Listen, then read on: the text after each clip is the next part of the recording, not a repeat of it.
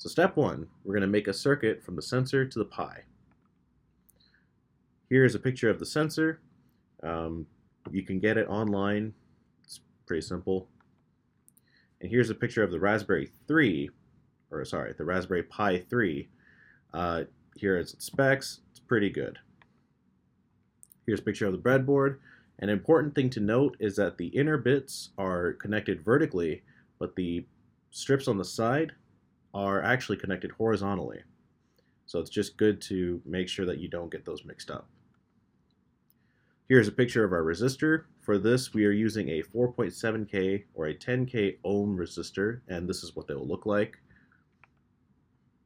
Here we're using some connector cables. Um, we're using both a cable with pins on both sides and one where it has a pin and receptacle. So here is a diagram of the GPIO pins on the Raspberry Pi. And so on the top left is the diagram that we'll be looking at for the most part and making sure that our pins are hooked up properly. Um, and this is what it looks like on the physical board, if you see on the bottom and on the right side. So in this schematic, we're going to be taking the yellow cable and attaching it from the temperature sensor and hooking it up to the GPIO pin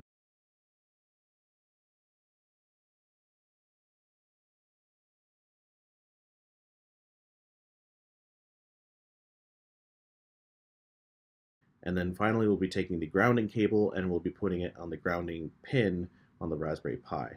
But in the middle here, we have a resistor, and we'll call it a pull-up resistor because it keeps the data transfer stable and it prevents uh, any interference or noise from affecting what we're seeing uh, being outputted. So here we can see the, the three pins um, as they would be shown on the diagram.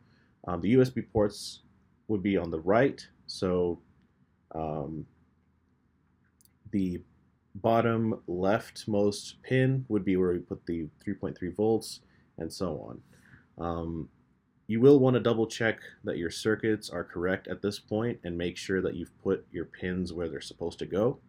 Um, it's very easy to miswire them.